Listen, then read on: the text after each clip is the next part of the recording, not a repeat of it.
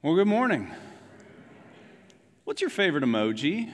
Just go ahead and shout it out. Those of you online, put it in the comments. If you don't know, you can open up your messages app and, and go to the recent ones, and it'll show you the one that you use the most. Anybody? Bold enough? Thumbs up back here.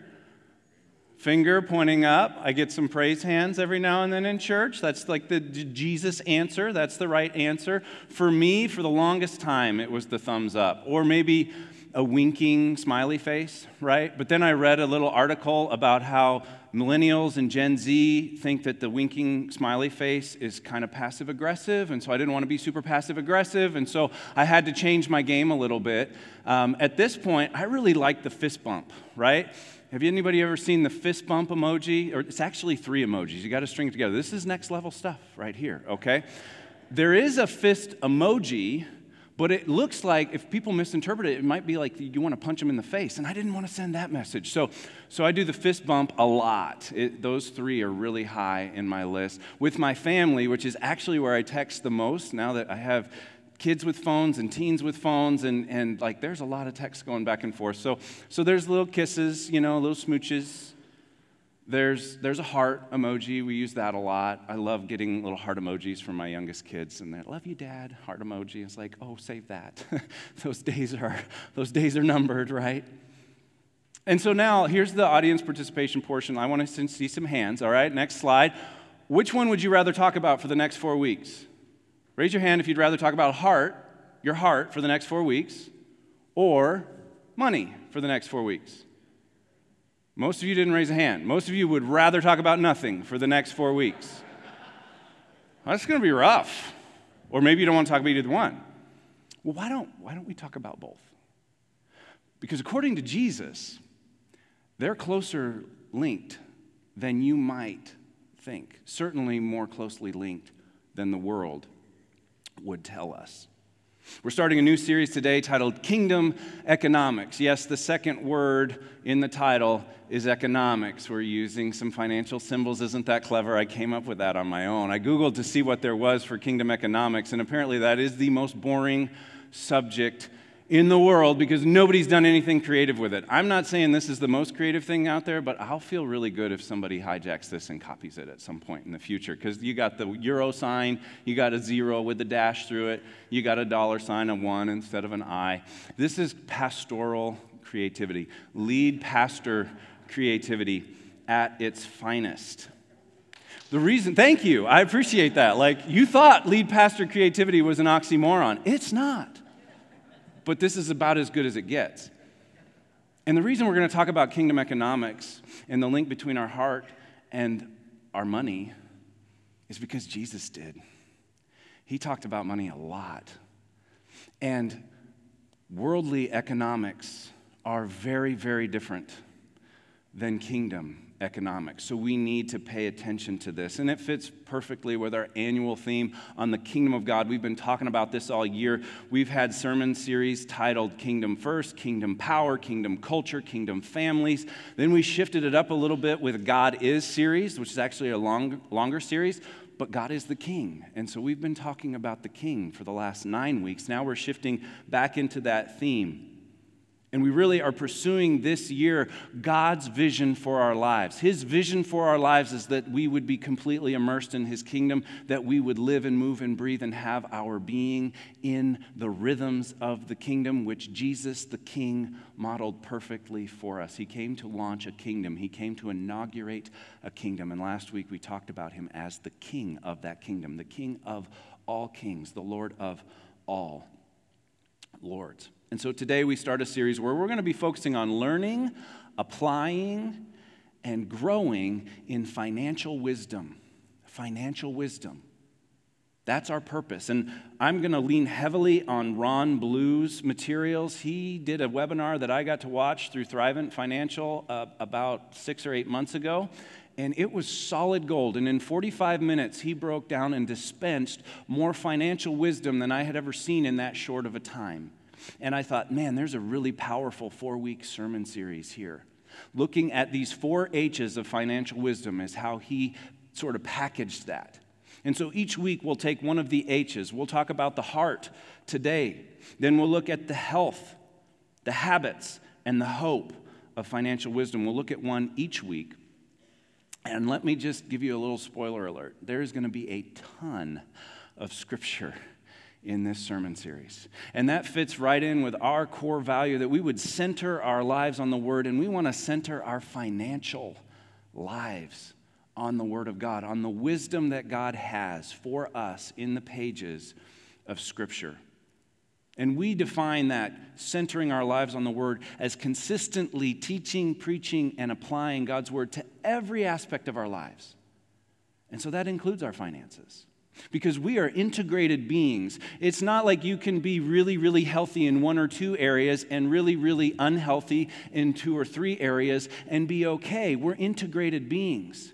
And a couple of years ago, I preached a sermon series titled Made to Thrive, where we looked at five aspects of life that intersect every single person. That you have a physical aspect, you have spiritual, you have relational, you have emotional or mental, and you have financial health. And the varying degrees of health in those areas determine whether or not we can fully thrive. So you might be thriving physically, but in the dumpster financially, you're not thriving. But if we can be healthy in all five areas, and that's what the Made to Thrive series was all about, then we can truly thrive and flourish in the way that Jesus wanted us to. He came that we would have life and have it to the full, that we would have a life that is rich and satisfying, he told us in John 10:10. 10, 10. And so this is a part of that. Our financial health really matters. Our ability to be financially wise and to be financially mature really matters. If you want to check out that Made to Thrive series, there's a QR code that's going to be on the screen. You can scan that, or you just go to our website and click on the sermons section, and you can find that series. It's a five week series, it'll march you right through there, and it will probably be a good reminder if you were here for then. It'll be a good uh, insights if you were not here at that time in 2019. And I also want to give a little disclaimer, especially if you're new here.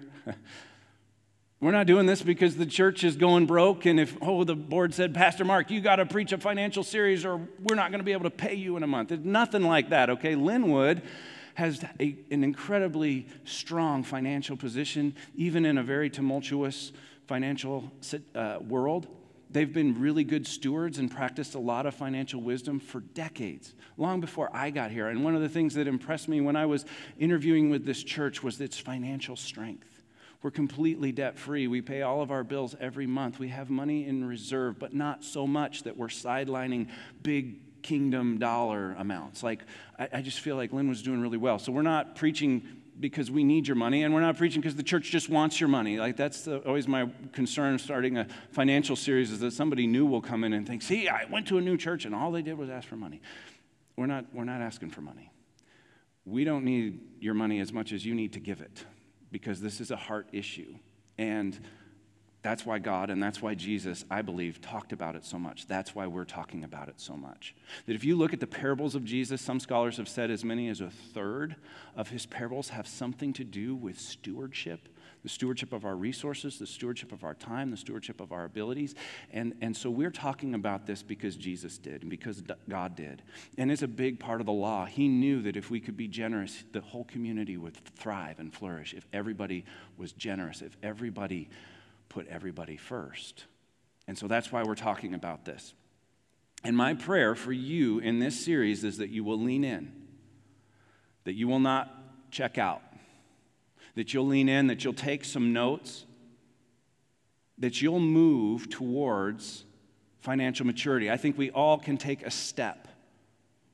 And one of the things that Ron Blue really underscored in his thing was that just because you have a lot of money doesn't mean you're financially mature. It doesn't mean that you're practicing financial wisdom. There are a lot of people out there that have a lot of money, but they're not following biblical principles with their money.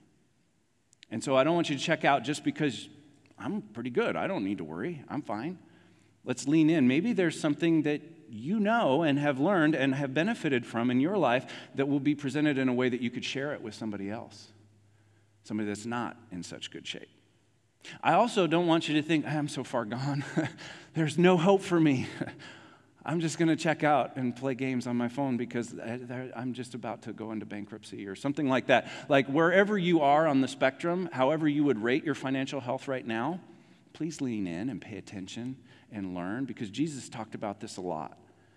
And he really desired for us to be financially mature. Everyone can grow. And so today we're going to talk about the heart. And we're going to talk about the heart in the context that our behavior reflects our beliefs. Our behavior reflects our beliefs. And so there is a king in your heart and there is money in your heart. And sometimes that's the same thing. Other times we can make Jesus the king of our heart and make sure that we do with money what he said to do with money. And that's our goal today because Jesus himself said in Matthew 6:21 which is about smack dab in the middle of the Sermon on the Mount of his most famous teaching he said where your money is your heart will be also he drew a straight line between the two so much so that Dick Townsend, who created the freed up financial living that uh, used to be presented in churches all over the place, I used to teach this as a budgeting class. He said it's, it's so much, Jesus talked about money so much that it's impossible to be wrong with money and right with God. Like it, it, it's, it's, it, there's a line there. He made it clear that for us to follow him, we have to be good stewards. And so, our bottom line today is that our true beliefs about money are reflected in how we behave with money. Our true beliefs about money are reflected in how we behave with money. And we're going to give that to you early and we're going to give that to you often. You'll probably be sick of it by the end of the service, but that's okay. Because there's four aspects to a kingdom heart. And when you came in and sat down, you probably noticed one of these little postcards uh, sized uh, images. This is yours to keep. This is yours to give to somebody else if you need to on the way out. Um, this is going to kind of guide our message today that the kingdom heart has four quadrants, so to speak the quadrants of stewardship, contentment, faith, and wisdom. And we're going to look at each one of those and kind of move through that uh, fairly quickly. But on each of these four areas, we're going to talk about a key question that needs to be answered and a key affirmation that will lead us towards financial maturity. So let's dive in here with the first one there in the upper left stewardship. Let's talk about stewardship for a moment because this is sort of that key or central verse for the whole series is Psalm 24:1. That's why it was in the sermon bumper this idea that the earth is the Lord's and everything in it.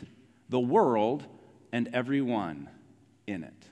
This is scripture. This, this is God saying, It all belongs to me. It's all his. And as if it wasn't enough that the stuff is all his, that second phrase establishes that each person belongs to him too. It's all his. He created it, he created it to bring glory to him, and it's all his. And so that doesn't just stop with the things out there, it also moves in here, into our own hearts. They belong to God, and all of our stuff belongs to God. And so, the key question when we talk about stewardship, the question that we have to answer is Do I believe that God owns it all? Have I ascribed to that doctrine, that, that biblical teaching? Do I believe that God owns it all, that it all belongs to Him? Because if I believe that, then that means I am a steward of everything that I consider to be mine. And so, when you ask that question, you almost kind of have to follow it with a Really? Do I believe that God owns it all? Really? If our bottom line is true, and I really believe that it is, our true beliefs about money are reflected in how we behave with money, then the question would be do my behaviors reflect that God owns it all? Or not? Because if God owns it all, I am a steward of my house, of my bank accounts, of my vehicles, of everything that I would consider to be mine, I'm ultimately a steward of that because God owns it all. And do my behaviors reflect that?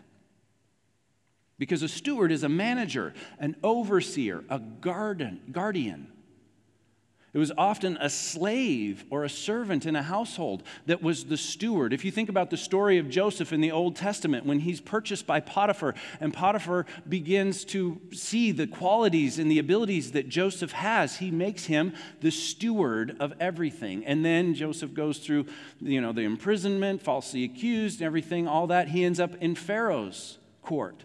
And Pharaoh sees Joseph's ability, his gifting, the hand of God, blessing everything that Joseph does. And he makes him the chief steward over all of Egypt. Now, Joseph didn't own all of Egypt, but he was the overseer, he was the manager, he was the steward of everything. And that's our role with all of our stuff, according to Scripture. And so the affirmation, if the key question is, do I believe that God owns it all? The affirmation is, God owns it all. That's the question, the answer to the question. Yes, God owns it all.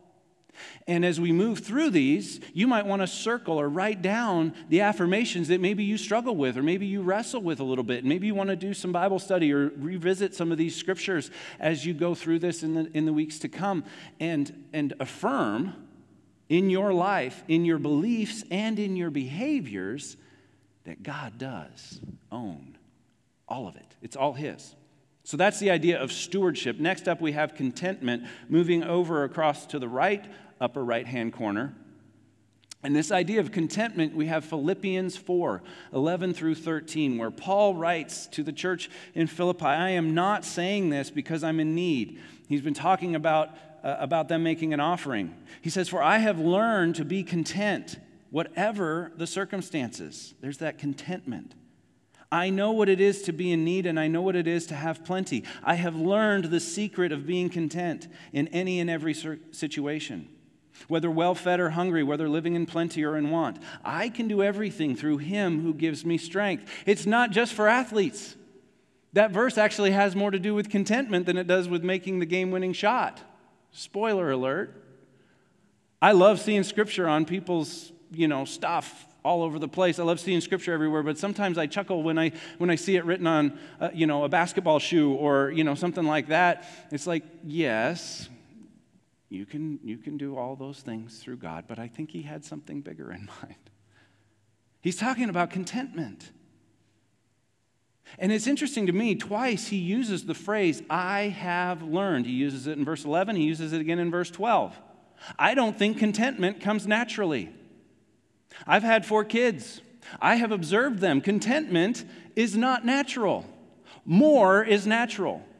Wanting more is natural. Wanting more than you need is natural. Contentment has to be learned. Do you want to know what little Mark's first word was? It wasn't mama. It wasn't dada. It was more. It was more. And it was Cheerios. And uh, I wish there were videos of this, but there just weren't videos at the time. But apparently, I would lick my finger and I would stab a Cheerio and I would eat it. And as soon as the Cheerios were gone, I would say more. And we taught our kids sign language because they can be sign language, they're motor before they're verbal. And so we would feed our kids and then they would do this and they were telling us they wanted more. More is natural. Contentment is not natural, contentment has to be learned. Enough is not natural.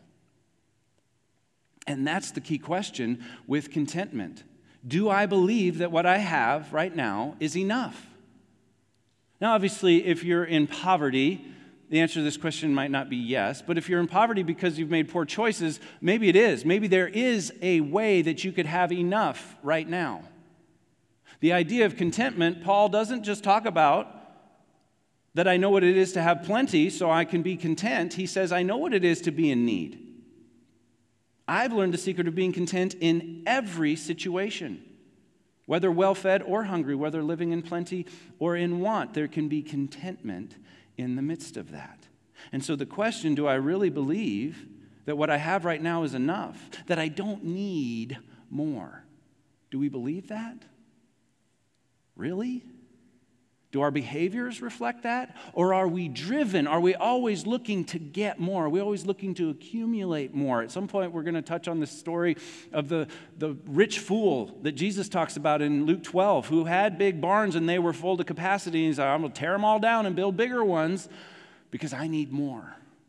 I need more. I need more. And we're at a little bit of a disadvantage today because billions and billions of dollars are spent every single year to make you discontent, to make you want more, need more. Got a 65 inch TV? Oh, the 85 inch just came out. You better have that. Look how small your TV is. Are you kidding me? It's as big as I am. But as soon as that 85 inch comes out, gosh, not content. You got a car, reliable transportation, but the new model just came out. It's got CarPlay.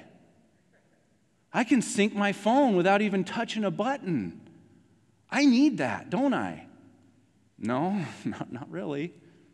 But billions and billions of dollars are spent marketing this version of the American dream that thrives on disappointment in what we have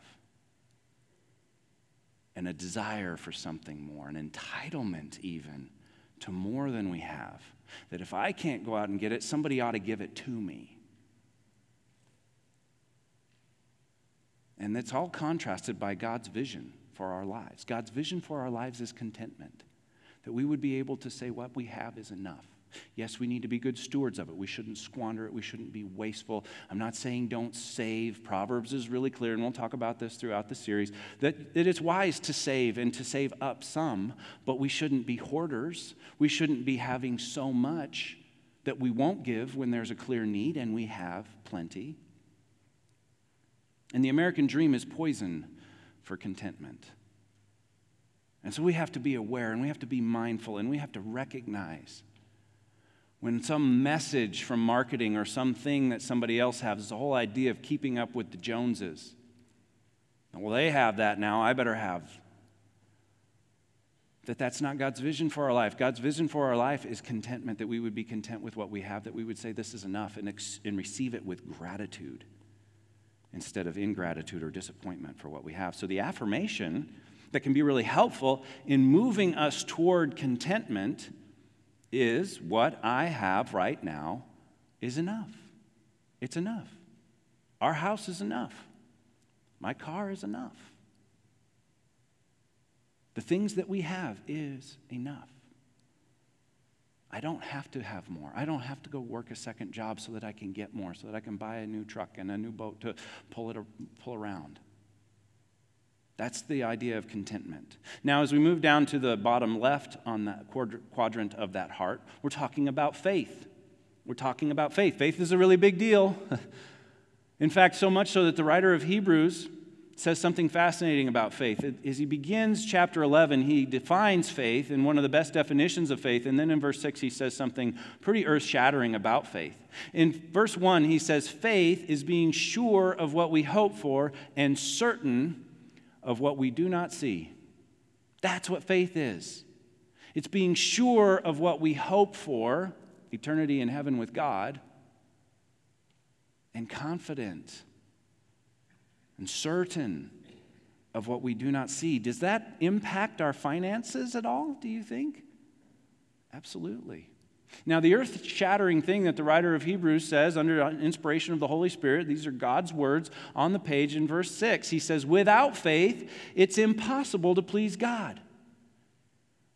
So, if you're grateful for the salvation that you've received and you want to please God in return, it's impossible to do that without faith.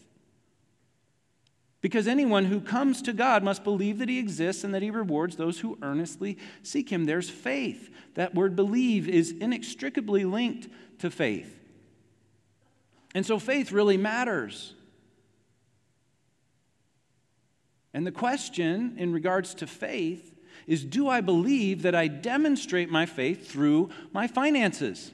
Do I believe that I demonstrate my faith in God, in His ownership of it all, in His willingness to give me what I need? Do I demonstrate that? In my finances? Do I demonstrate my faith, my reliance upon, clinging to, and trusting in God and God alone? Does that show up in my finances? And again, the question has to follow it. Really? Like, not just belief intellectually, but do my behaviors reflect that? Because sometimes we get the messed up idea that, that my beliefs reflect my behaviors. And, and its behaviors always reflect beliefs. That's the direction that things move. And so, what is the evidence?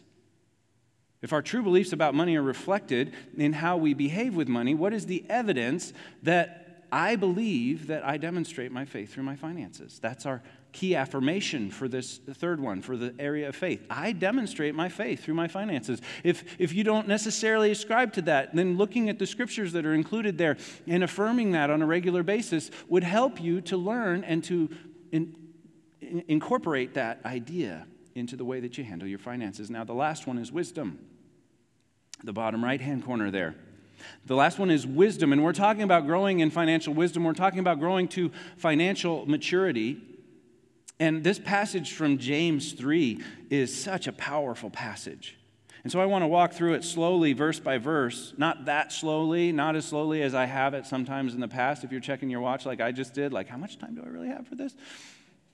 Don't worry, I'll get through it quickly, but this is a really good passage for you to come back to. This is a good passage to get out with a commentary or a study Bible and really seek to understand what James is saying here because James was Jesus' brother. And so, you know, I'd kind of like to see what he has to say about this because he lived with Jesus. He grew up with Jesus as his older brother.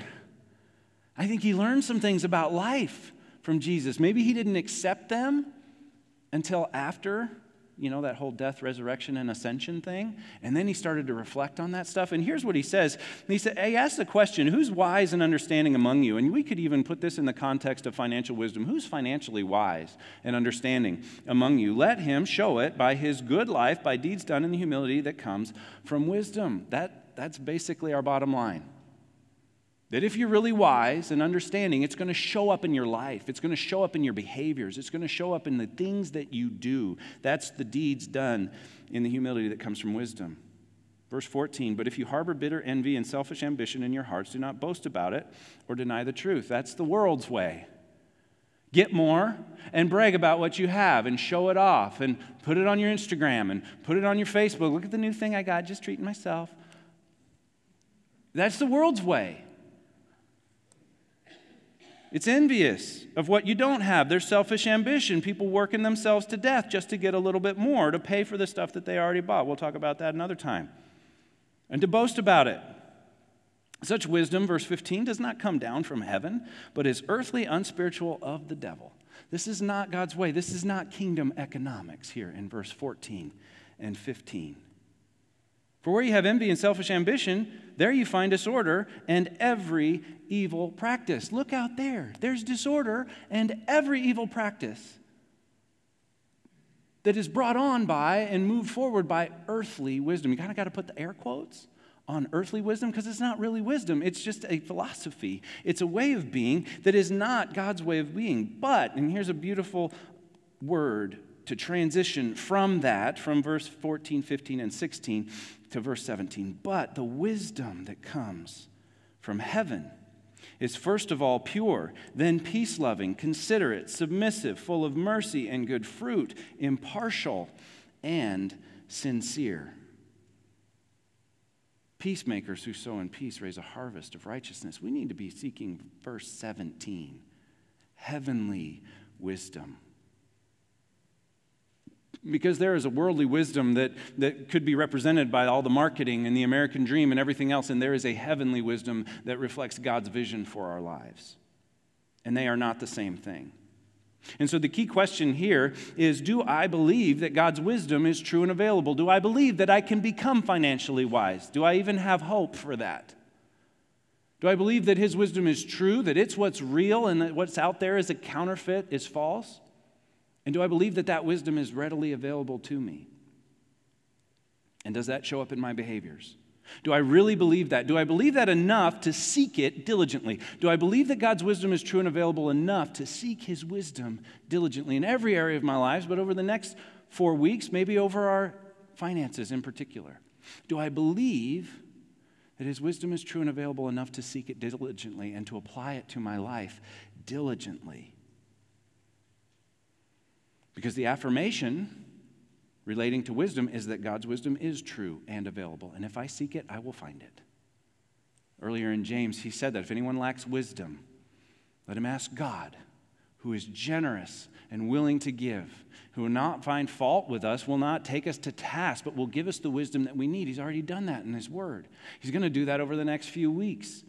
And there are tremendous resources that are available, and we'll share some of those resources as we go through the next few weeks that can help you grow in financial wisdom, especially if you identify an area that needs more, more wisdom in your life. And so, kind of summarize these affirmations that our hearts will change, that behaviors will change, because if we really believe these things, if we really believe that God owns it all, that what I have right now is enough, that I demonstrate my faith through my finances, and that God's wisdom is true and available, that will transform our kingdom hearts.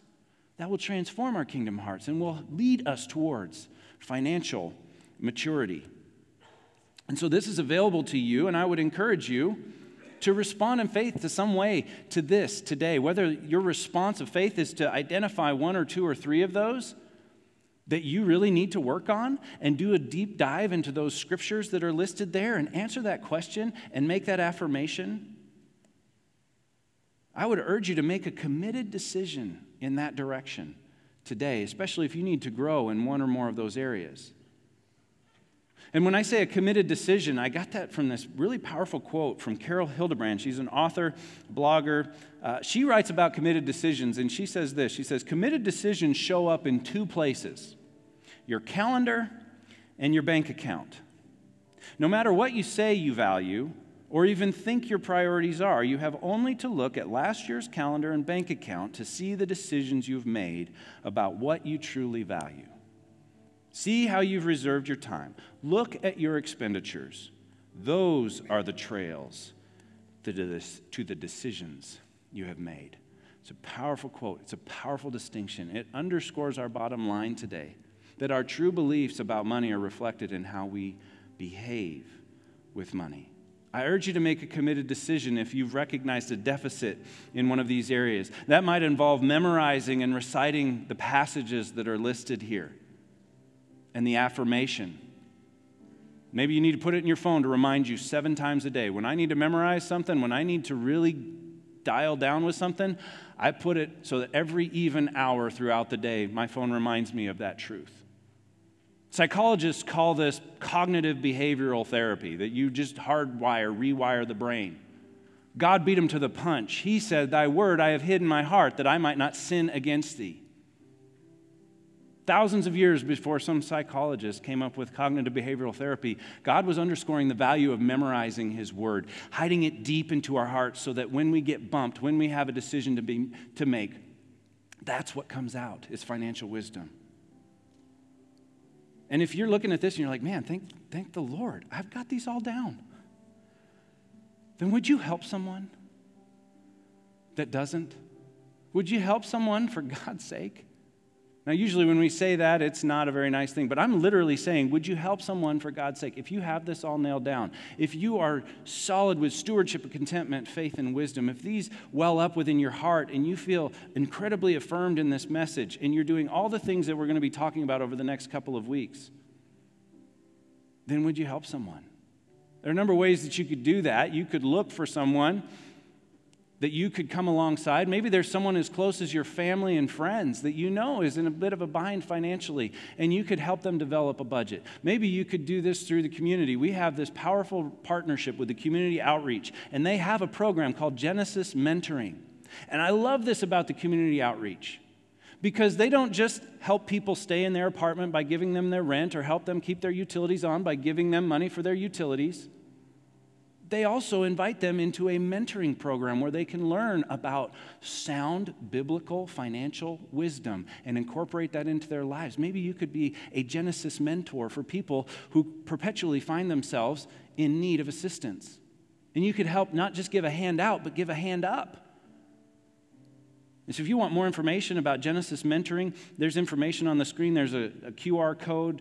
Take you to a little page with a video by our own Nate Rigg. Nate and Sherry have started coming to Linwood this year, and they're all plugged in. They're the ones that do the family game nights. It's been really cool to see them just immerse themselves in this congregation's life. Well, Nate runs the Genesis mentoring program. He'll be here at the next service. You could connect with him and say, you know, I could help with that. Whatever your response is, I just hope you don't do nothing. If there's an area you need to grow, then grow. If you would, if you would like, you know, here this is kind of impromptu, but you got that connection card. We talk about it every week. And there's a place that you can do other. You could write, I need a financial mentor. And maybe, just maybe, somebody in here would say, I could be a financial member, a mentor. I could be a financial mentor to somebody at Linwood. And maybe we could just do like an informal matchmaker. If you need help, say, I need help. If you're willing to help, get kind of paired up, maybe we make a contact with Genesis and you get those resources and you can work somebody through that. However, this looks, I don't know. This is a little on the fly. This is kind of a whim. But I just think that there's people that are strong in this area and there's people that are weak in this area. And part of God's vision for the kingdom and the Christian community is that those who are strong would help those who are weak. So let's try it. If you need help, tell us you need help. If you would be willing to help in this area of financial mentoring, then let us know that as well. And let's respond in faith. Will you pray with me? Heavenly Father, thanks so much for, for all the financial wisdom that you have available to us in the pages of Scripture. Thank you for talking about this, not leaving us to our own devices, not expecting us to just somehow figure this out. No, you've told us. You've shared with us what financial wisdom looks like. You've shared with us what financial maturity looks like. And so, as we embark on this journey of seeking to understand kingdom economics, how the economics of the kingdom are different than the economics of this world, and how we can fully leverage these to be faithful stewards, to be content, to practice and live out our faith in the area of our finances, and to grow in financial wisdom. Would you bless us? Would you protect us? Would you provide for us? And would you grant us your favor? It's in Jesus' name we pray. Amen.